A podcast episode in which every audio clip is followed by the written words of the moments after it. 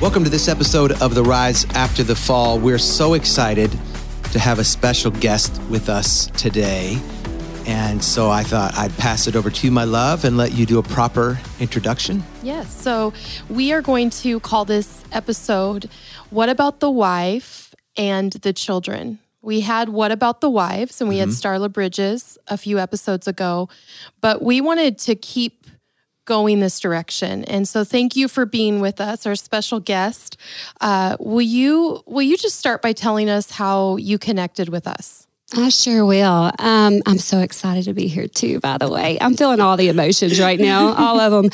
Um, so it was just a God thing, wasn't it? I mean, here I am. I'm in my car. I'm on Instagram, which um, at this point in my life, I'm not really on much.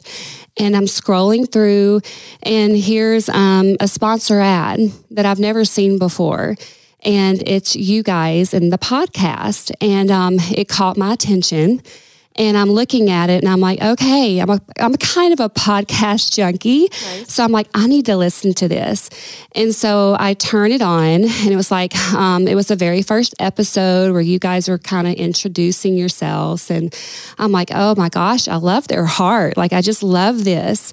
And so I get about four or five episodes in and um, I'm just like, God, I, I'm like, this is where I'm at. This is where mm. I'm at. Mm. They're they're t- they're right where I'm at, and so I Google the both of you. And Sonny, you put all your information out there, I do. which I'm like, My cell who phone. is this? like, who is this? Who does this? And so I actually said, okay, I'm going to call her. And I I called you. You answered, and again, I'm like, oh my gosh, who does this? You know, who is this person? And so that's that's where it started. And I'm like, you don't know me. Um, but I was a pastor's wife, and here's what I went through. And I think, gosh, we sat on that phone and we talked. I was in a Walmart parking lot. We talked forever. Mm-hmm. And it just, it was such a God thing. And it was just like this instant friendship. It was mm-hmm. that you were there for me. Yeah. And you said, I'm in the middle of it. This Yeah. isn't like five years removed. No. This isn't even my husband and I are back No. together. It worked out. That's Yeah. Shawn and I's story. Yes. It wasn't quick for us, but we we made it through together and we're together. That Yes. is not your story. No, so it's not. Yeah, in It's the middle of it enough, if I could interject, that we didn't forget to introduce you. We're just not at liberty Mm-hmm. That's to right. introduce you at this moment Yes. because you are in the middle of it. Yes, and I it- am. It's, uh, Yes, it's a challenging you. situation. It is. It is. But yeah, I I am kind of in the middle of it, beginning to middle of it. Um, my story is um, almost 11 months ago, um, my world blew up. Um, my husband and I have pastored a really large church, a booming church. Um, we were pastors almost eight years and um, knew some things were um, wrong in our relationship. But I honestly, just looking back, like I just thought, okay, like we are really going through some rough things right now. And we're going to get over these things just like every other thing in our life. You know, we're going to make it. And I mean, my goodness, we have been through COVID. We've gone through the, the racial unrest. We've been through so many things. So just like every other pastor that, you know, we knew, like, of course, like we were going through some stuff. So, you know, I, I wasn't really like my mind would every now and then go to the worst. And then I would draw it back in. It's like, mm. no, that's not us. We're going to be okay. And, um, it was the day after Christmas that I discovered my husband was having an affair. And it's like overnight, everything that I knew, um, everything, ever, every sense of security, every sense of um, comfort that I have, it went away literally overnight. And um, the really heartbreaking um, part of that is that you know you you hear that these things happen. These things happen to so many of us. But then you hear a great and beautiful restoration story, right? Which I was so open to. I was so, I mean, and it's so hard to say this, and I know not everybody will understand it. But even at the beginning, I was so open to like my heart can find forgiveness because I love my family. And I could see so clearly the work of the enemy, you know, like I could see his hand in it, his hand on my husband, um, his hand wanting to rip apart of our church and our family. And I, I would not let that happen ever. Um, but that wasn't my situation. My, my ex, now ex husband, husband then decided that um, he didn't want to be who he was anymore. He didn't want our family like it was anymore, and he didn't want me. And so he chose to to walk away and continue his affair. And um, yeah, it's it's been really hard. So it was the day after Christmas. So obviously, this is a time where kids aren't in school doing their Yeah. thing. It's not September 15th, and you're just like, okay, we'll strategize. Yeah. No, this is Christmas. It this is. is, uh, this isn't a time you can distract yourself. Yeah, And you you have young kids, and then you have kids out of the house. that's right. That's right. So that's why in this episode, you know, as pastors, when we're counseling a couple that doesn't have kids yet, we have a far different uh, strategy and concern hmm than when there is a couple with one, two, three kids. Yes, Because we're like, oh, this isn't just about you two and your That's marriage. right. This is about your kids. that's too. right.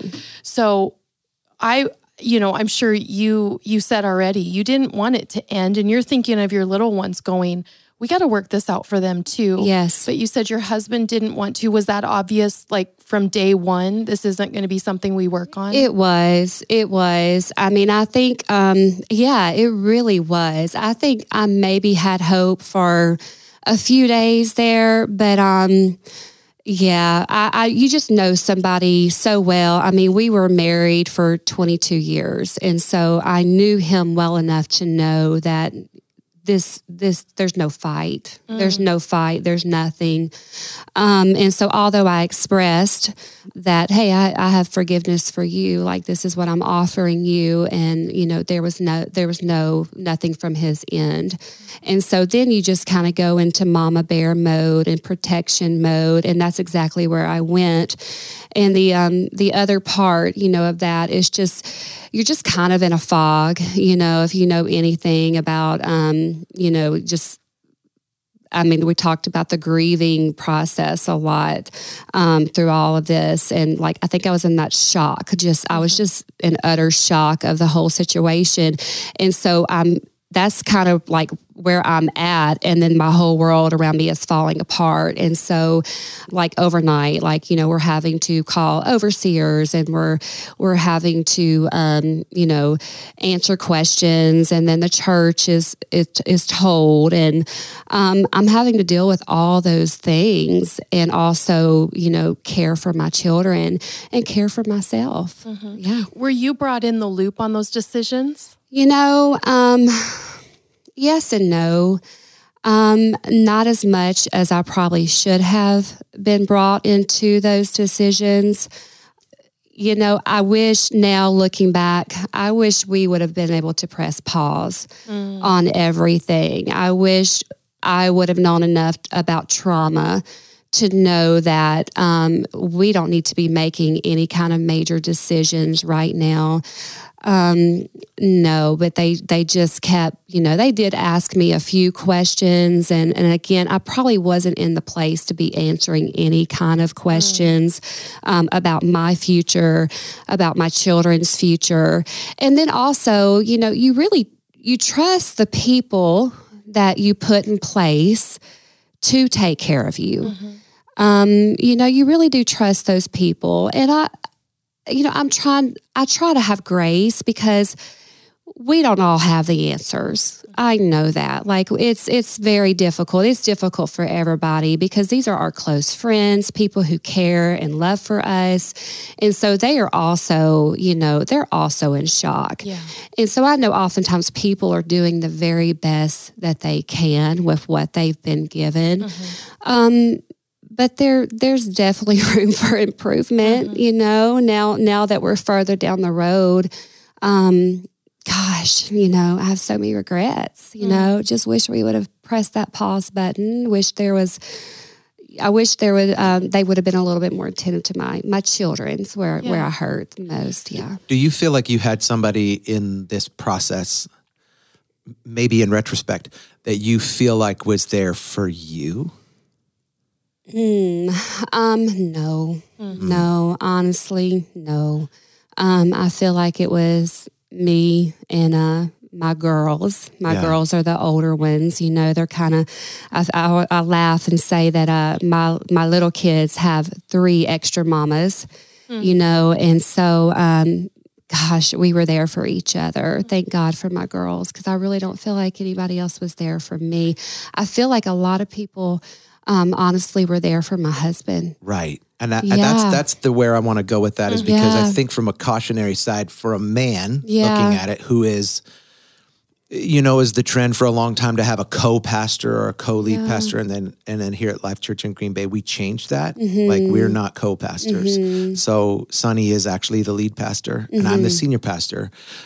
But as I've thought about that through the years I've I've I've wondered often not what would happen if I had a moral failure or anything Yeah. like that. But I've actually thought what would happen if I died. Yeah. And I think about all of the women like you, who you're Mm-hmm. an incredible leader, you're an influencer to the max yourself. You, if we said your name, I mean, so many people would know who you are. And yet, even though you were there hand in hand, lockstep, building that church, just as Mm-hmm. Sonny has been here in Green Bay, it's amazing to me Mm-hmm. how many women, wives, and then their kids would be left out in the cold Yeah. it- it- because I think there's a great lip service in the church world right now that says Mm-hmm. that, oh, we're pro women, but at the same time, when the rubber meets the road, Yeah. they go, had had your ex-husband had to step away because of something on your end, he would have continued to be comp I'm sure I am too. he would have continued to be compensated. So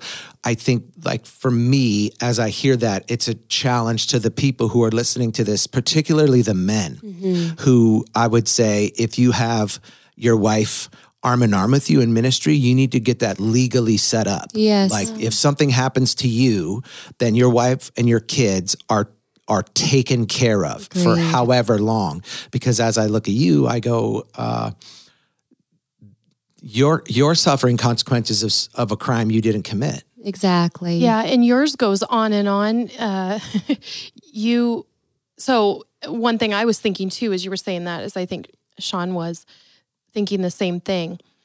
On a board, you typically have men, and even boards that have some women on it. Typically, the pastor, the senior pastor, or if it's co pastors, the male of that partnership is the president of the board. Uh, and then that board works with the pastor. And and that's so true. Like our board right now they would totally uh, respect me honor me but if push came to shove they're really Shawn's board. Yes. and what's interesting is we pastor together we have conversations in the bed about the per, the Yes. future and the purpose of the church and the Yes. mission Same burdens. Yep, yes. same burdens we carry, and we keep things from our husband that we hear because he doesn't need to hear it when he's got to preach on Yes. Sunday. We take the pulpit and speak. But yes, then we pay for the sins of our husband. And and right now, I mean, you know, we've brought up this name. Maybe they'll call us. But Brian and Bobbie Houston. Bobbie, okay, she's suffering for the Mm-hmm. Yes. Mm-hmm. sins of her husband. Same thing. Is it fair? It's not fair No. uh, they're trying to work it out. They're together still. But yeah, it's that. And so now it's turned into more of a war between the board and Brian because of how Bobbie was treated. Mm-hmm. But I said on the last podcast, just as the the sin, the sins are covered by Jesus' blood for all of us, when our husband, especially not when the wife is much, but when the husband's sins happen, it seems to cover the wife and she has to pay the consequence Yeah, it does. unfortunately. It, it doesn't seem right or fair, but as you said, Shawn, if the listeners, if they're a pastor or a board listening to this, what can we do to safeguard? We get insurance policies, but that's not what we're talking about. We're talking we're not talking about the death of a spouse that we get an insurance policy to raise our kids and finish out as the wife with the husband who died. We're talking no a spiritual insurance policy. Are there a few women who would go to bat for the the woman yes. to a board and they have the right to speak to the board. Yes. Well, yeah, I think, and you're you're just in such a unique Very unique situation. Uh, simply because I th- I think a lot of times when you talk about infidelity, you're trying to figure out, well, how is the wife going to recover? How is the wife ever going to forgive? How are they ever going to be restored to one another? But you were so right there, mm-hmm. and yet, even though given multiple opportunities to my understanding and not from you to be clear i haven't been told one thing about the situation at all as far as from that standpoint but from my understanding lots of opportunities given uh, even for restoration into leadership but that wasn't wanted no. so no. as we continue your journey and your story, that's I think the unique turn on the road that we're on. So now you found out, you are trying to figure out how am I going to protect my my kids. Mhm.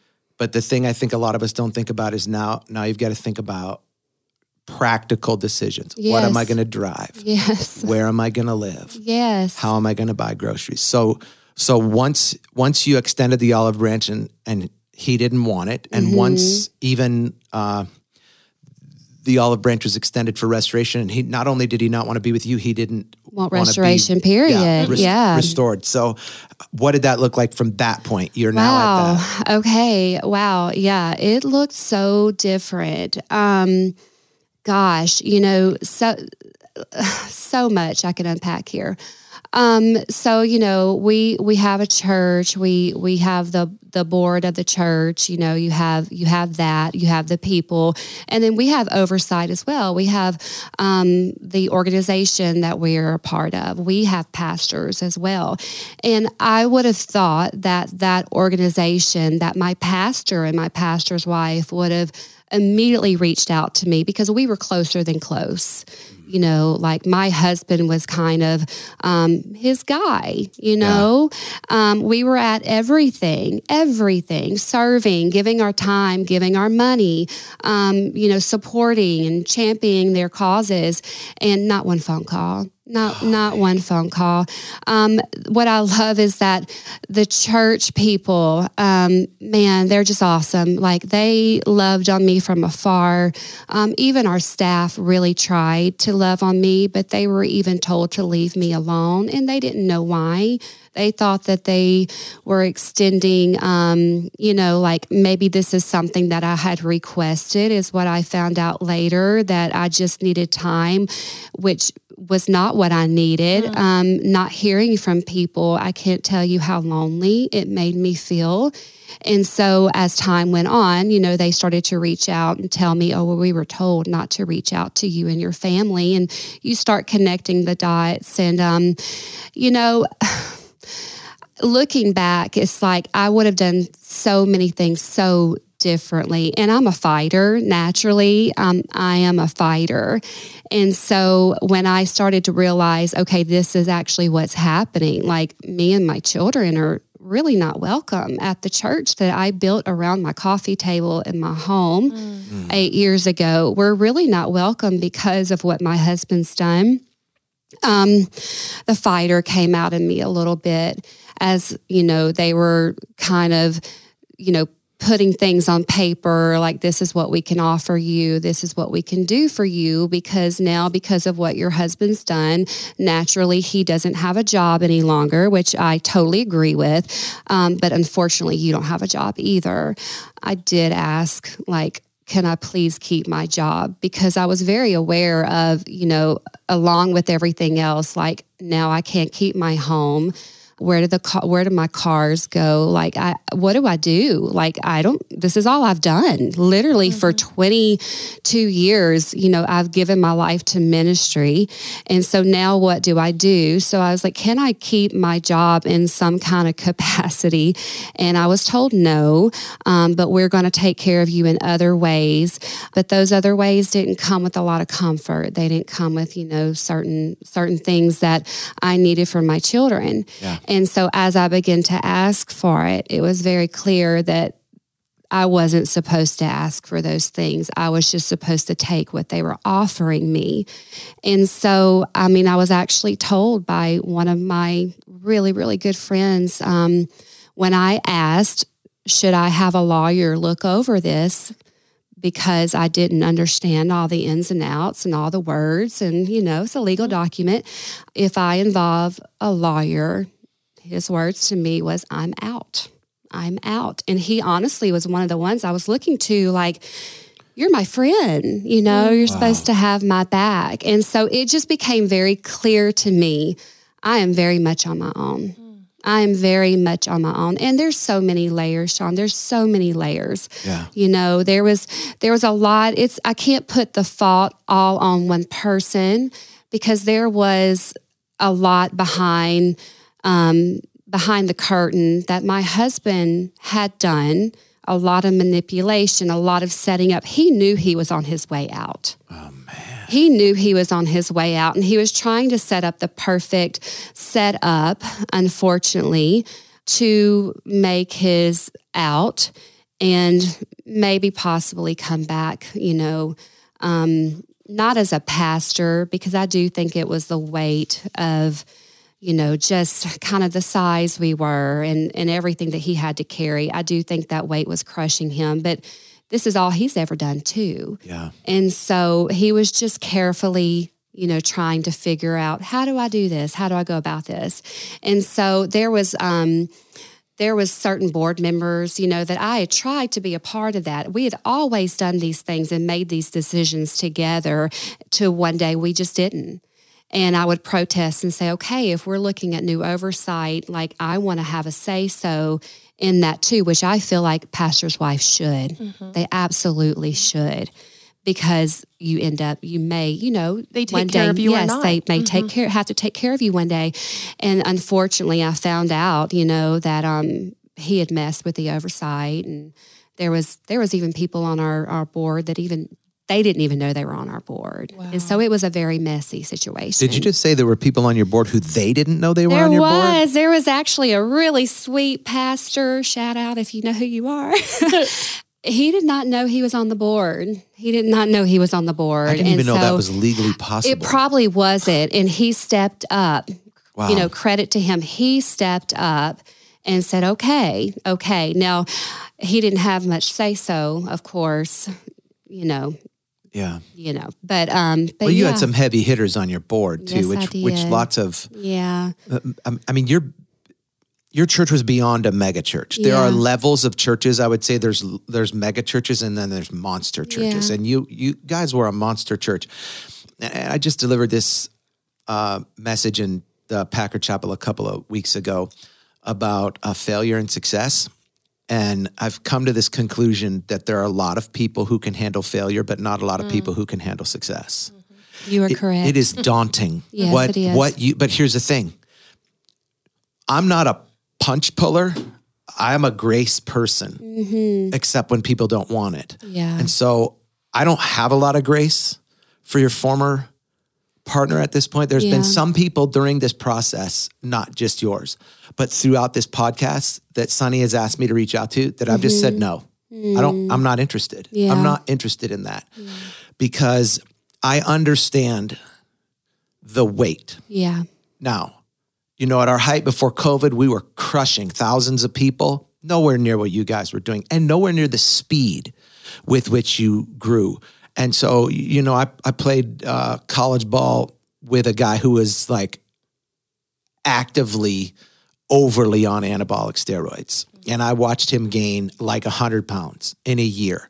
And he legitimately lost his mind. He's in federal penitentiary now mm. and, and will never get out because he continued to harm people while he's incarcerated. He's just literally, wow. the drugs made him lose his mind.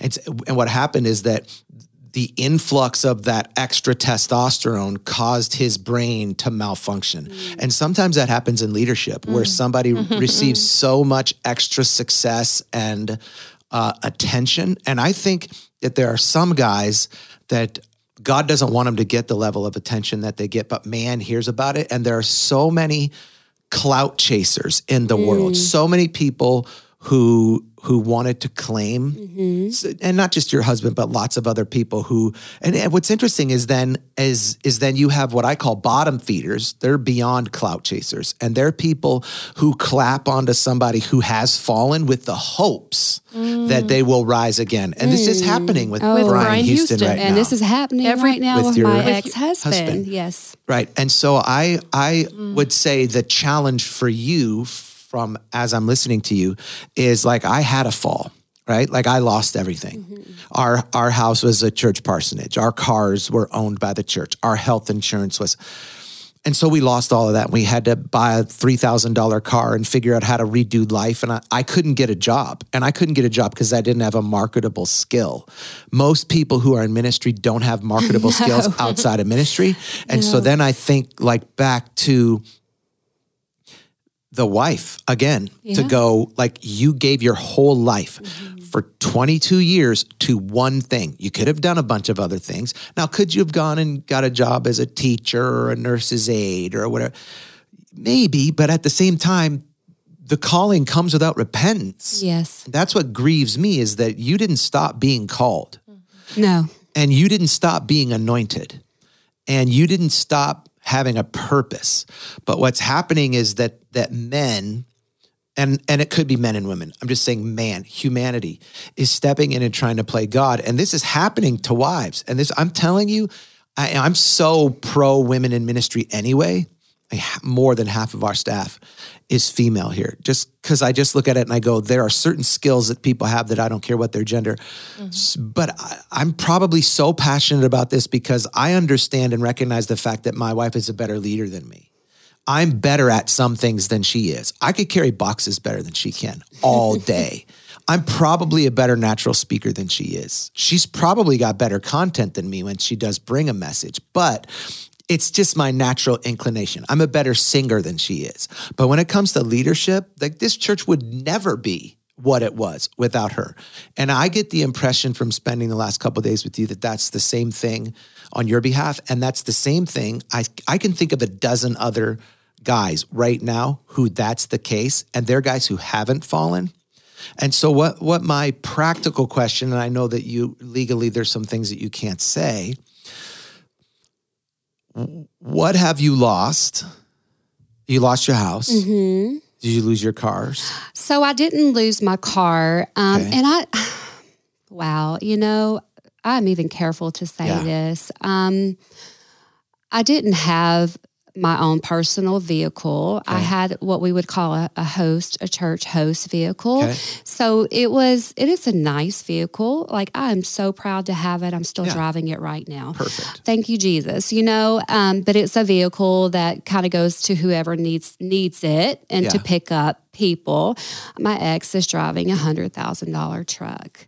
Did the church give him that? When he yes, they yes they he was did. gifted things. hmm You know, and so yes, I I lost you know a lot. I you know I won't have insurance for much longer. You know, there's a there's a lot, and I had to fight for these things that I'm saying that I I do have. I absolutely had to fight for them, and it, it was not pretty, and I. I didn't like that. I didn't like having to fight for those things, but I was I was fighting for my children Right. was fighting for my children. And, um, you know, now I'm fighting for my purpose. Come on. You know, because you're right. You're you're so right. Like just because my husband did what he did, just because he was making his exit strategy, it doesn't change the way I feel about ministry. It doesn't change the way I feel about that church or those people. I mean, I I very much still feel tethered to those people. I very much still, you know, carry that pastoral um, just assignment, if you will. Like I feel it, you know, and even my my sweet children, I think more than they grieved the divorce, that they grieved their daddy not being in the home. I heard in those first few months, Mom, why can't we go back to church? you know um, and it wasn't any it wasn't that it wasn't ever i, I want to be clear it wasn't that anyone said do not come it's what they didn't say. Does that make makes Yeah. sense to me. So Well, I don't if you can't have your job there, that's clear. Yes, and you don't really understand, and, and you know, and it was just so so many, you know, so many people rallied around me, and you know, I I heard through the grapevine. I wasn't talking to very many people at the time, but I heard through the grapevine that there was kind of a ruckus. You know, they were just checking in, like, are you taking care of her and those kids? Wow. And and that made me feel so so good. I love those people. Um, they probably weren't asking the right questions, you know, but they were checking in on me. But there were those in leadership who abandoned me, those who were really, really close, who should have been there, who weren't there. And I heard a lot of, well, it takes two. I can't tell you guys how much I hate that mm. statement mm. because you know what? It doesn't always take two. It doesn't Well- always take Well, two. even if it takes it- two to have issues, does that allow divorce and no, affairs? No, and and not that I, I, would- I mean, I'll be the first to raise my hand and say I'm not perfect. I mean, my goodness, I, I had a lot to learn, you know, about marriage, but but I was a good wife. I can hmm. I can sit here and say I I loved my family well. I loved my husband well. Was I perfect? Absolutely not. But I, I you know, I worked all the time to make sure that I was growing and mm-hmm. trying to be everything that a wife should be, a wife and a mom should be. Mm-hmm. And so that's why I say I hate that statement mm-hmm. because what happened to me, I didn't deserve. No one deserves that. Would you say No you one. had a an older female pastoral figure mentor who would have spoken into your life along the way to help you become better in your role? Mm, um, well, that's another problem we can probably highlight. You know, not really. Unfortunately, I just feel like women, you know, my husband had so many, so many men, you know, mentors, Yeah. things like that. It was a little bit harder for me to, um, to really like, I had to kind of find my own way a lot of the time. And I did. I had a, I had a few people who would speak into my life. But no, I mean it, it was it was it was kind of a lonely life. It is something that you don't think about a lot, though. Like, I wouldn't think you, Sonny, would sit around and think, I need to be mentoring some young pastor's wife somewhere. Not that it's not an admirable thing to do, it's just something that you don't typically. Well, I think it's mo- uh, like when you're a mom too. Like we wear so many hats in mm-hmm. general, so it's not like I'm knocking women. It's just it's an observation. Mm-hmm. Like men go to a lot of retreats, Yeah. men go Fly to a, fishing. yes, a lot of things, and it's just it just seems like you guys get poured into a lot, Absolutely. which I'm so grateful for. Mm-hmm. Um, but there could be a little bit more for women. Well, and we're a rare breed, even in 2022. You're We're not that. rare- You're not that rare. That and that's the thing that. And I'm not refuting you. I'm just saying We're that we're that's that's yeah. a that's a line that we would use so that we let people off. That's it's a Mm, it's a cop out. Yeah. You guys It's are not. There are so many incredible female leaders who are married to incredible mm-hmm. male leaders. But the problem is that when you go to a thing for men, then they look at you and they say, "Well, would you like to go have your nails done?" Mm-hmm. You're like, no, I don't want to have my I nails. Exactly. do done." want to have my nails done, but right now I want to learn everything you're breathing into the men. Oh, that's always how I felt. Yep. And you're you're like hitting it. Like mm-hmm. literally we would go to things and that's that would be the deal. Like, okay, we could sit on sit in on some of the sessions and then Right. they would take us off to the spa. Well, that's great. I can go do that on my own Yes, time though. and I will. Like mm-hmm. I want to be in on the meetings because I want to learn and I want to grow. And again, I am very much a part of this. I was around the table when we planted, when we even before this church even had a name. You know, You like were- I you were was helping make there. the name. I was there. Mm-hmm. Yes. Isn't it interesting? I think women have a table or a seat at the macro table. Mm. I have a seat at the macro table. I actually sit at the head of the table of our local church. I sit at the head of the table of our church in Toronto now as the executive pastor. And the pastor, if the pastor gives me the authority, I have the authority.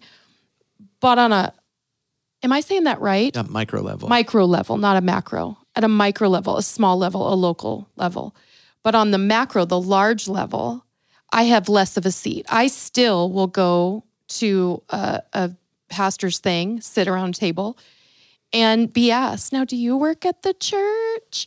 And so we're talking about that. And I thank you, Shawn, for saying, No, it's not that there's not women like us. In fact, we just had, gosh, 17. No, we had over 20 people at our lead team meeting with our staff, and the females outnumbered the males. They did. And every female that was there with a husband, she's strong. She's full time. She she's co or lead or executive pastor. Uh, you know, I would look to Robyn Wilkerson, Yeah. but we don't have a lot of time. And and I think a lot of people would look to Robyn Wilkerson, and so we all think, well, don't bug her too much because she's got, you know, there's so many women that need one woman who's Yeah. actually that that lead. The, I don't want to. I'm not throwing this at anybody in particular, but us ladies say often, yeah, it's a good old boys club, and we know exactly what we're Yeah. talking about. Yeah. And I think denominations can be good old boys club. But I will say there's value in a denomination that a district will come in and say, hold up. Yes. This is not going to be this pastor gets off with all this because everybody on his board's his friend Mm-hmm. who he had in to preach and gave them tens of thousands of dollars to preach. And then he went and preached for them and he got Yes. tens of thousands of dollars. And this is where the celebrity pastor thing comes about. And he was given Gucci shoes, That's right. Mm-hmm. Gucci sh- jacket to come to preach. First of all, what's that have to do with it?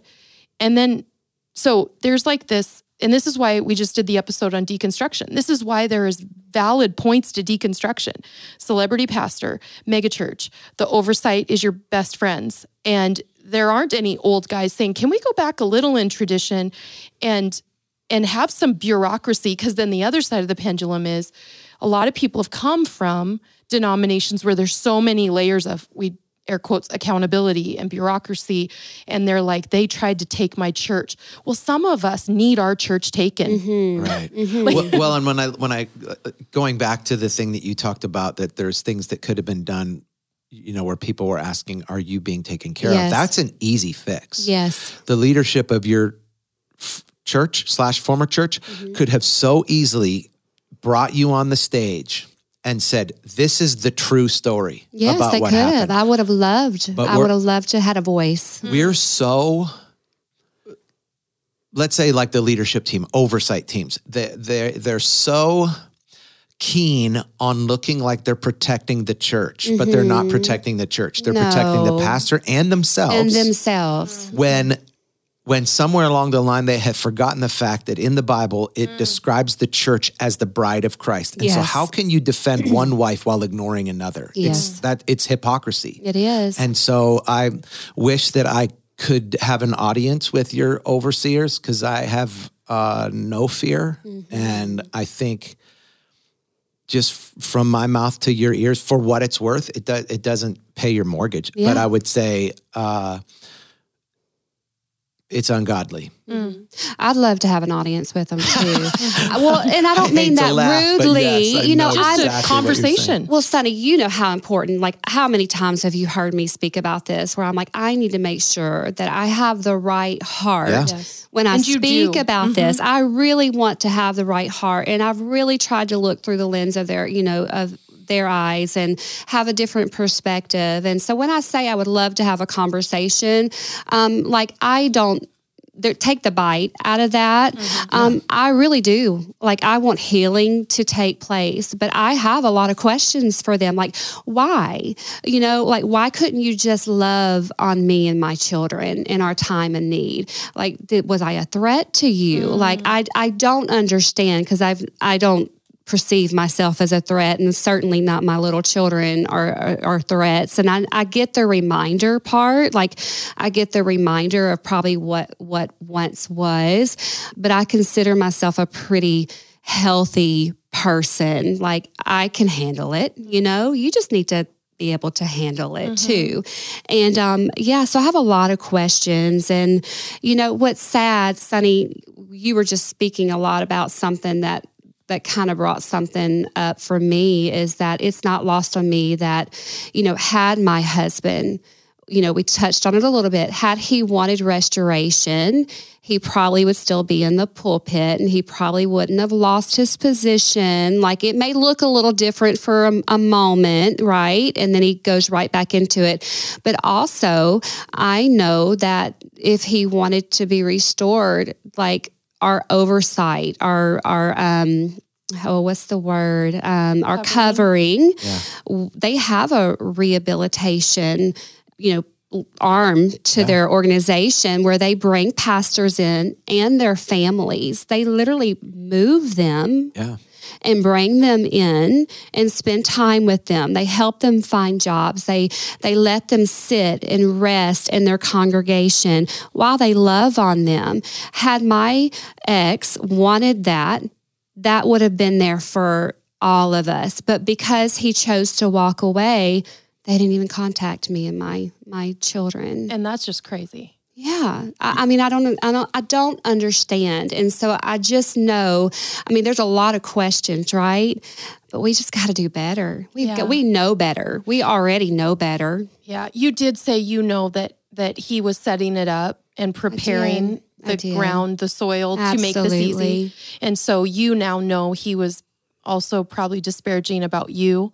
One about hundred what- percent. So he built it up this story that he's getting out of a relationship that everyone should actually be glad a hard relationship. apparently, like he he absolutely rewrote the narrative of our our marriage. Mm-hmm. And you were very open about your marriage. And, you know, Shawn and I talk about the first part of our marriage. I was a different person. Yeah. He was a different. Yeah. And then we're honest about that. And you were honest about it. I was. And you didn't make him be honest about what was going on at home, which is really kind of you.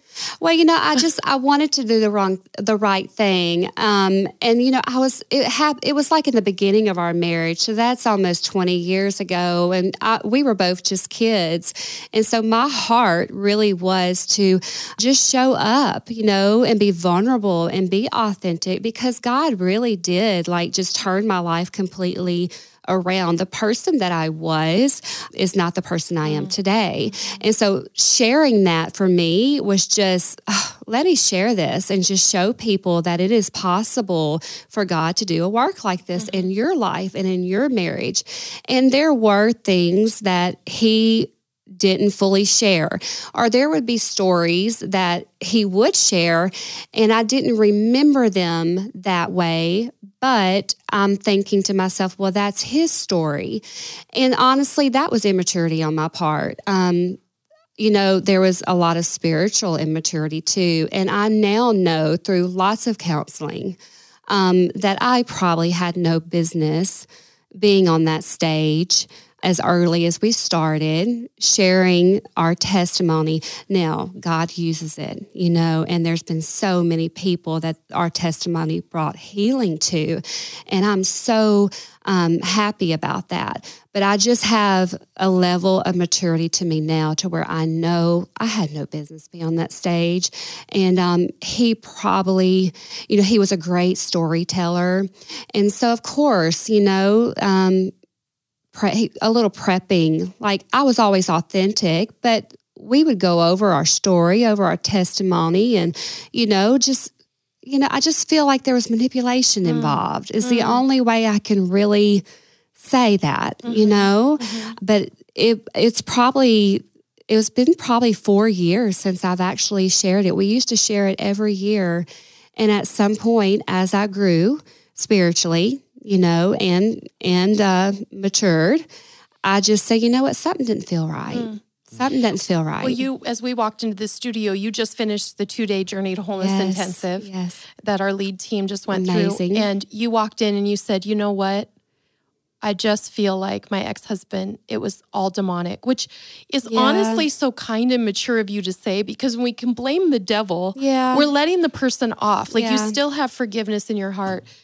But it really was the enemy that even would twist the testimony in the moment. And then you knew this is not Not right. the right testimony and and so you actually also i think you had told me the other night that he would begin he was preaching about and bringing up marriage and talking about marriage Yeah. more and more the closer this ha- got Yeah. to the end He was actually talking a lot about um trying to think of the right word. Um, well, a lot of things that we were talking to our, you know, private therapist about um, mother wounds and, and different things like that. And he was he was just, you know, out there teaching what his therapist was teaching, trying to teach him, and with an open wound.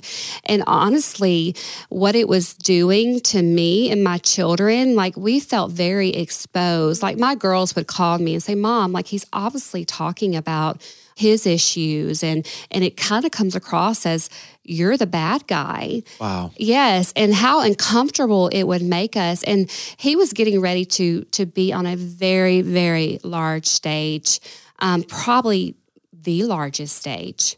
And he called me knowing that I had an issue um, with this. And he said, You know, I just really feel like God is telling me I need to preach this. Now, I knew that he had already shared with me and a few others that the last time he preached that, he got a lot of views on you know YouTube and Facebook and all the social media stuff. So I knew enough to know like no God didn't tell you to preach this YouTube because I just yes like I just don't believe that God number 1 would do that. He wouldn't expose us. He wouldn't you know bring hurt and pain to your children and to me. And so I asked him very politely like no I'm not comfortable with that. And he he listened to me thankfully. But there was a lot of manipulation. Now looking back, I didn't understand. I didn't like it. Now it's like I can just see where wow, he was really setting a plan. Like it was Yeah. a setup. It was mm-hmm. it was unfortunately it was a setup to make him look a certain way. He was victimizing himself. Yes, mm-hmm. So for a people very would long go, time. Oh, well, For a I mean, very he's long been time. very open about the fact that Yeah. blah blah blah, and you know, she blah blah blah. He Which definitely. is- Which sounds demonic and it sound, sounds strategic, which it can It be is both. very, it is, it is, and it and it pains me to say all that because I still love him. Mm. I will always love him. He is the father of my children, you know. And it's like I, I do think it is demonic, and I do think there, like I told you, like it's really hard for me because I don't know what parts now were real and what parts weren't real, and so it is. It's very confusing, but I also, you know, still believe there's a good man somewhere in there. And I mean, he's the father of my children. And so it's like I still hold out this hope that God's going to do something, mm-hmm. you know, and I and I have to. I have to mm-hmm. hang on to that. I Let believe me- there's no, yeah, yeah. well I just want to say I believe that God's going to do something for his life. Like there there is redemption for him Yeah. still. Yeah. Let me ask you a couple practical questions. Have you found a new church home? Not yet. That has been a little bit of a challenge. Right. Um, I've been very kind to myself and my children and listening to their needs. There's some triggers there for sure, but I can tell like it's time. It's time, and I do. I do have um, a couple of places who have contacted me um, in my city, and they just want to welcome us with open arms, which is great. Have you found a new home home? I have. I have, and I love it. It's uh, 30 years old and a little project of mine, and it. I'm Which, excited. because her daughter is helping her with the next step in your life, which there'll come a time when Yeah. you will come out with what you're going to do because you're What's gifted, next? talented, Yeah. and what's next. Did, Yeah. did you get to buy your home or are you renting it? I did. So, um, thankfully, uh, you know, the, the market Mm. has been crazy all over, but especially where I was from. And so I was able to sell the family home Oh, and uh, just buy, buy a home. Yes, yes. Um, have you found a new job? I have not, but I am working on some things. You are so right. How how do we put on a resume like when you've done ministry your whole life? I've Yeah. been trying to figure that one about out. the only thing. My 'cause we're goodness. professionals at it, but yes, that one's been hard for me. That one's been and, and there's just yeah, that's this is a journey for sure. So how? Let me. And if you don't want to answer any of these questions, you just or if you can't, you can just say it. Uh, how are you making money? You know, so so I do receive a severance package. I do. And so I'm glad you asked me that. I don't want it to seem like, you know, the church just literally shut their doors and threw us out in the street.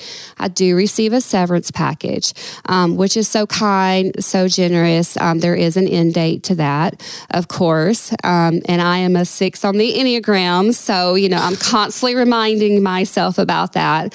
Um, but I, you know, the other part that I just want to stress about that, um, I don't want somebody to hear this and be like, well, what was she, what is she complaining about? She's receiving a severance Well, package. there's an end date. Well, there, it's not even that. It's like I just, I just wanted more. I, I wanted more. I didn't want money thrown at me. I wanted love and You acceptance. wanted a conversation. I wanted a community. I lost my community. Yeah. Well, and let's just be practical. If I, I mean, I know a guy who he got fired from his job. He was in sales and he got six months salary Yeah. for getting fired. Well, I mean, well, yeah. I mean, it's it's not what anywhere near like you know what I was used to. It is Yeah. generous, it's kind, but it's you know it's it's definitely been hard. You know, it's it's been hard. Like I'm there's nights when I can't stop thinking about it and I don't get any sleep because now like it's all of me, you know? Like I the, all the security's gone. So now it's up to me and I have to take care um, of these little ones and I have two in college. And so um, but we're going to figure it out. We're going to be okay. How much longer did your severance last? Um, I have about a year. Yeah, I have about a year. So I'm going to say something, and I, I'm not trying to showboat, but I think it needs to challenge someone. We're going to pay your mortgage for the next year. what? Yeah. Oh my I didn't even talk to. Sonny about it. I just, but Guys, uh, I, I can't. I'm not saying that because I want to do it on air. Because I like I've been thinking about this for the last 30 minutes. I've been like, ah, we're going to pay our mortgage for it. Well, I didn't know if you were getting rent, but it's like we're going to pay our house payment for the next year, and I could just tell her off the air. But people need to hear that we need to stand need to by each other. Mm-hmm. And there are people who are listening to this who have people in their life who are We go, going we just through pray it. for you, and that's all we pray say. for you, Mhm. and it's the least that we can do. Oh my goodness, guys. Okay, so you may not see any tears because I, I am crying, but sure. I, we've been through two days of journey through wholeness. There's no tears left. Yeah. Oh no. I this, you, uh, yeah, I, I have no words right now. You don't need them. We I have just no we love you, and we're excited about what God's going to do in your life. And I think, as weird as it sounds, the the very best of your life has not even begun. I I don't. I refuse to believe that God wants your little babies to suffer. Are they going to suffer? Absolutely, but they're not going to suffer because God wants them to. They're going to suffer because their dad made a bad decision, and they're going to have to go through journey someday to. Uh, to figure out. I mean, but here's if I could give you any solace of hope, you know, I mean, I was I was a terrible dad, I was a terrible husband. I stepped out on my wife and it was deplorable. And what's incredible is uh, and I've I've come back later and had conversations with my kids as they were teenagers because I felt like they needed to have that closure. It's fascinating the things they don't remember Wow. the things that God has protected them from. And I believe that that uh, He's a shield that goes before us and is all around us. And I just believe in faith that God is, as you are a mama covering him, he's he's like a hen covering your kids with his wings, and and he is protecting them from some things. And I'm excited to meet them and to see what God does in their life. I believe that. I And- believe that. And so I like I look at the what about the wife and the kids. and the kids. This is um s- I know that you guys have been talking from the female perspective the whole time, but I would I would say this. I think that there's guys that are listening to this and they're making bad decisions right now. And you need to grow up. You need to you need to grow up and realize that life is not about. I know that you're in ministry and I know that everybody strokes your ego and all 177 people that you have in your church think that you're the greatest person that's ever walked the face of the planet but you're having conversations on social media that you know you're not supposed to be having and then that's scratching an itch that you didn't know that you had and now all of a sudden you're about to make a decision that that not only you're going to regret but you just heard from a wife and babies who are suffering because of a bad decision and you think that you think that nobody's going to find out, but I promise you, there's there's a guy listening to this right now. I'm talking to a mm-hmm. guy right now who's listening and going, "Oh snap! I didn't know that anybody knew." You need to get off. So you need to get yourself completely off social media, and you need to block that woman in your phone, and you need to to look yourself in the mirror and say that there is more to this. That somebody you need to leave the ministry. Mm-hmm. You need to go get you a job. Mm-hmm. But my point of the whole thing is that some some guys that are listening to this need to realize the shrapnel that gets lodged inside uh, the body parts of their wives and kids and and be a man and jump on top of that bomb before it goes off so that you can protect them. And can I just Yeah. say one thing to that? Um, I said it to you a couple of days ago, to you in a, a room full of men. Um, and I'm going to say it to you and Sonny. Thank you. Thank you so much for um, fighting for each other, for fighting for your marriage, because I know it's hard. I know it's really, really hard work. But thank you so much because um, I mean, your family's still intact. You know, you still have each other, and it's just so worth fighting for. And when you're on the other side of it, and nobody did fight for you, I can't, I can't explain how that feels. And nobody fought for you, and nobody fought for what you had, and for your children who are now hurting. Thank you for being a man Thanks. and for and for showing up and for doing that and I, I do like when you were speaking just now to men out there they need to know like something that wasn't that i realized during all this is that anyone can cheat we Oh wow. like The opportunities. the are there. opportunities there. Mm-hmm. Like I tried to put myself in his shoes and I was like, okay, like I could see where I absolutely could have went down that route. Absolutely. And so I I get it. And I also very well aware that forgiveness is very, very, very real. And so all you have to do is come clean Yeah. and forgiveness So is there for you too. So good. Yeah. So to the person that Shawn's speaking to, that's thinking I can't come clean. Yes. Yeah. You're saying. Oh my goodness. He didn't even come clean. He was caught. He didn't even ask forgiveness, and you said, "I'm willing." Yeah. So think if you came clean beforehand, Oh before my you were gosh. caught. You. We talked with Starla. She, Kendall didn't come clean. He was caught. Yeah. He did ask forgiveness, but I mean, he got one of the two things right, and she forgave him, and they're together. Mm-hmm. Your ex could have gotten two of the things Yeah. wrong. Yeah. Got caught, didn't ask forgiveness, and you were willing to Yes. forgive. And I There's mean, we, I would have been angry. We would have had to go through all the things, Mm-hmm. right? You, I mean, it doesn't mean you're just like, oh, it's biggie. okay, Mm-hmm. come back home. No, absolutely not. It would have been really, really, really hard. But I would have fought for that. Mm-hmm. Yeah. Yeah. I want to wrap this up by speaking then to a different audience. And the audience I want to speak to are the pastors who it's not a 177 person church Right. that they're friends with that pastor. They're friends with the pastor as a 17,000 Yeah. and 777 person church. And you don't think that you who are you're thinking who am I to have the authority to go to them and say, "Hey, I'm seeing some things." Well, if you know them well enough, you have your, their cell phone number. So good. Start calling them out. You Yeah. have said this, Shawn, over and over again. Why didn't anybody stop us? Stop you? Yeah. Because, and you've said this because your talent got your friends, other pastors, other people further ahead. If you came and spoke for them, you made them look wonderful. You got better offerings, better attend- attendance for their event. And so there are some pastors you have this person's number and they're they're getting out of control. So good. You know, we were we're made to worship something, so it's easy for people to worship you. And Lucifer stood up there and said, "Oh, this feels good." right. And then pride took over and he fell. And so there are men standing on stages today, tonight, tomorrow morning, Sunday morning, who in their spirit, their chest is puffed up, mm. Their hands are out figuratively, like, give me more. Come on, I love it. Keep it coming. I am so good. And they got all the marketing team, they've got all of the staff behind them, telling them all the good that they are Yeah. and never saying, You're kind of getting out of that was a little bit too far. That phrase was not very pastoral. There has got to be some people listening to this that say, I've got some people in my life that I'm willing to have them ignore my text, but I'm going to know I texted them.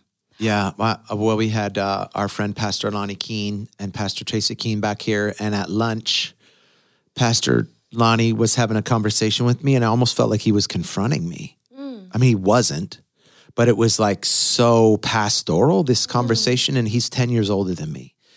And he was talking to me that the Holy Spirit's been convicting him about relevance. that what man thinks is relevance, God doesn't think is relevant. Wow. And he talked about, you know, all the, you know, and he, as he was talking, he was saying a few things that he sounded a little bit like an old head. But I was like, yeah, he is an old head. And God's put him in my life as a 10 year older person than me. And he wasn't even confronting me. But he you were conf- feeling confronted. I, yeah, I yeah. was like, yeah, you know what? There are some things, bro, that we, that we have let some things slip and we have let, some things slide. Mm-hmm. And uh, yeah, the interesting thing about uh, Lucifer is that when you study the not only was he the worship leader in heaven, he was an instrument unto himself. Mm. He he had the instruments built into him, and as the tone of the music went out from him, he felt like the tone of music should have returned to him. And that's what happens with some of these guys. They are such an instrument. Your husband, such a great communicator. The, the, you don't get to that level and not be. And so you could like go through the list of the top 10 mm-hmm. best communicators mm-hmm. and go, if we don't start praying for those guys right right now, the tone of the music that their lives are producing is going to be turned back on mm. them. And when you begin to hear the tune of your own sound, it's mm. hard to not be intoxicated. Yes. Mm. And so what is it that we're doing to your point of being proactive, of even of even being proactive in prayer? Like I don't know Stephen Furtick never well i have met him, have met him. but like i don't know Stephen furtick but like i i like i pray for him mm-hmm. because i love i think yes. he's so good he yes. to me i he's inc- he's incredible and like I just go, God, I, I, need you to, I need you to be a force field around Absolutely. him because I, I want to keep listening to Stephen for the next 20 years. And I, I just feel like who is it that God has uh, kind of enamored you with? And if he's enamored you with that, maybe he's calling you to pray for that person. I so wish that, somebody yeah. would have so talked good. to Bill Hybels because he was my hero, a pastor who's all about leadership. Mm-hmm. Yeah. That, that particular one was the most devastating to me that I can remember. And I never met him face to face, but that was devastating. I wish there was someone who would have said, yeah. "Bill, let's get this together." We ha- our the pastor I work for in Toronto, Pastor Elio Marrocco. Um, he went to Frank Houston's Bible College, and Brian Houston wrote the foreword to his book. And I sat across the table from Pastor Elio a couple months ago, and I said, "Do you have Brian's number?" He said, "Yeah." I said, "Pastor, reach out to him." He said, who am I, Sonny? I'm like, mm-hmm. you went to Bible college. You were just on a Zoom call with him last month. who are you? He wrote the forward you, to your He book, wrote the bro. foreword to your book. Guys, I, I'm like, I'm like begging people on this pod. This podcast isn't so we can have more and more people listen yeah. every week. This is so we can start to make some change. There needs to be people who say, I'm going to step up and be the female mentor or mm. the mm-hmm. female board side of this church. So if anything were to happen, there's yes. advocates for my pastor's That's wife. Right. There's people who are going to stand up and say, they might ignore me, but I'm going to call out things I'm seeing at their church. And that's the thing, we Sonny, not to. not to interrupt, but what I saw was, you know, there were certain people who did speak out but it fell on deaf ears, right? Mm-hmm. Because you get to a certain level where you almost feel untouchable and you can't speak to me because you have no idea like what I carry, right? But I I just have to get a shout out because I will say um, my husband did listen to our lead team and highly respected our lead team. Now, at the very end, he wasn't listening to anyone, but they knew something was off and they started to just you know it's like we have to look at the fruit mm-hmm. and they started to notice you know that there was no fruit with this person or that person and they called them on it mm. and almost in unison they all got up and resigned. Wow. And so sometimes mm. it takes that. Yeah. Sometimes if you can't get through and you're one person and you're like, well, who am I? You know, but maybe it's not just you. Maybe you need to get others around you and say, okay, there's a real problem here and it's fall like my voice is falling on deaf mm-hmm. ears and we really do need to intervene. Mm-hmm. And so maybe you gather a few people and pray about it and and then you know in a biblical way then you step in yeah. yeah. i love it yeah. I love it. So, uh, just kind of to wrap this up, to bring it back to the topic that's at hand, what about the wife and kids? I thought it would be uh, appropriate if uh, we started some sort of a fund for wives and oh kids goodness, who amazing who uh, who are in your it's a unique situation yes. who are in a unique situation of maybe a pastor who has fallen and doesn't want to be restored. Yeah. And so We can do that goodness. through the Exchange Collaborative. Yep. So if you if you so either you can uh, donate to that if you're listening to this, and uh, unlike some nonprofits, zero percent of that will go to administration. Yeah, hundred because percent we're not that, on staff. My goodness, Yeah. that's amazing. hundred percent of that'll go to the wives. But uh, beyond that, if you if you know Mm-hmm. a, a wife who is in a similar situation to our guest today, I would challenge you to step in and Give at least do something. Mm-hmm. And one thing that would be very practical, and I know that I'm belaboring this, but uh, uh, one of the things that you're getting, and I'm super grateful that you're getting it, but in but uh, one of the things, like a car, is low hanging fruit, right? They've already bought it; it's easy. What's more difficult than getting a car, even a mortgage, is getting insurance. Yes. and so your insurance is about to tap out. So Yes. uh, maybe maybe you're a pastor and you're listening to this and you know a pastor's wife even in your community or who you're connected to maybe in your state. I don't know how your state laws work but if you have the ability to bring them on your insurance like i know people who they go out and they get a job at starbucks so that they can have insurance. Like insurance is we're we don't have a group insurance here at our church. And so we we went looking on the open market to try to get insurance Mm. Can't from our get it. family you for, yeah first of all you can't get a policy second of all it was like it was like $1500 a month You're But like, they "First- said you got to wait six months till the it's open enrollment. yeah Oh, wow. I have so much to learn. Yeah. I've literally I've never had more complex paperwork in my life, and I had to get a green card, so it was challenging. So my point is that maybe you know, uh, maybe you're somebody and you go, you know what, uh, we can't do a lot of money, but it, you know, for a few hundred bucks a month, you can add somebody to your insurance plan. So maybe you want to add that person to your plan. So uh, I would say uh, as we as we go again, thank you for being with us. Thank you, We're- guys. We're so grateful. And your your story, I mean, it's hard to encapsulate it in an hour, but it's heartbreaking. It is uh, burdensome to me. From the moment that we met you, it's been a burden to me. It hurts me that you and your kids are going through this. And so, uh, but you're not alone. You're not the only person No, going through this, which is the reason why we're doing Yeah. this podcast. And so, if you're listening to this and you are a wife uh, and you've been left out in the cold and you need, I mean, we don't even have the fund yet, but if you'll reach out to us, we'll we'll help. We'll do something. We'll connect you somehow and uh, make sure that that you're taken care of. And um, if you're listening to this and you are making bad decisions or having bad thoughts or you're on the precipice of some sort of fall, we also want to stand in the gap for you. So reach out to us and you can find it on our website, theexchangecollaborative.com. Our phone numbers are on there. Our emails are on there. Our social is on there. And so- Everything. Everything on literally. there. my social security no my social security number's not on there but anyway we love you and we, we believe in you because we know that there is a rise after the fall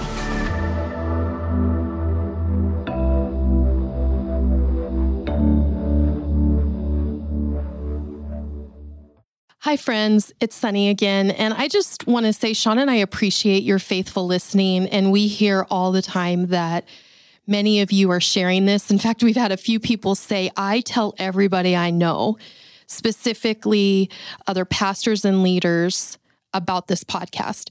And so we may have shared in our early season two episode about the story of getting a retreat center that we're now going to call the Reserve.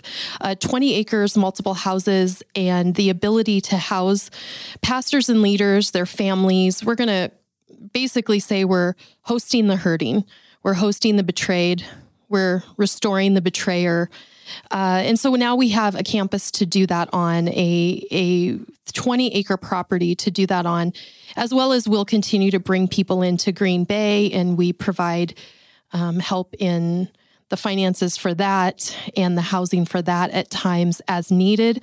Also, we'll continue to go to people. We've done that over the last couple years, flown directly to couples in crisis. That's been an ongoing thing that Shawn and I, Pastor Becky, Pastor Barry have done. But what I wanted to ask you is that um, because this retreat center is $1.8 million, which actually for 20 acres, a massive house, other housing, uh, it's really reasonable. We just happened to find it in a great location, and the person who's selling it to us has a ministry heart. He's on the board of the church that we interned at coming right out of Bible college. It's just crazy, the God story. But we need to get $600,000 as the down payment. Now he's going to spread that over the first year. So it's 54,000 a month. Whew. Then after that the 1.2 million that we will finance with him those payments will start and that's in the 70 some hundred dollars. So $7000 a month plus utilities and expenses but that's much more palpable than 54000 a month. But for this first year we're grateful that we didn't have to come up with 600000 to even begin work on the property.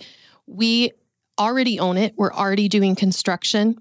But what i would ask you is if you would consider and you may say it's me I have, you know, $100,000 put away for our church that we are going to start construction on something. Or you may say, I have 1.8 million at the church I lead and we were breaking ground. But I feel this is the crazy thing. I've heard some crazy stories about pastors who, after having the money or praying for the money and they get it for something God's having them do, God told them to give it away. But then God exceeded their expectation and they came back and had eightfold, ninefold. I know of a church in Texas, this just happened. Uh, they gave a million dollars they had raised to break ground on a new property. And the, someone had, had been at this conference with them and they had a roof that had caved in. And it was a million dollars to repair it. And God told him, give the million dollars. Well, he did. And within a few weeks, they had a company come to them and offer them money for the land and to give them land they owned. And they basically were given about $8 million from their million dollars they gave away. So I just know that when Shawn and I even have given $1,200, which was our first big gift when we were first married at a conference, and God told us, give everything. And we had $1,201 in our bank account, which was a ton for us. It was like our savings. We gave it, we got home, and we had a check in our mailbox for $1,250. Now we made $49 on that, but it increased our faith. We made a lot of return on our faith and that investment and knowing God will never ask us to give that he doesn't have a huge plan. So I take this time to say you might be the one that says we're going to give you 1.8 you'll never have to worry about money as you do this ministry. You might say we're going to give you 600,000 for the down payment so that you don't have to stress for the first year at 54,000 a pop, pop as you build it out. Or you might say we're going to give monthly or we have something else in mind. Thank you for considering it. Thank you for stepping out in faith, and thank you for being a faithful listener to this. We appreciate you.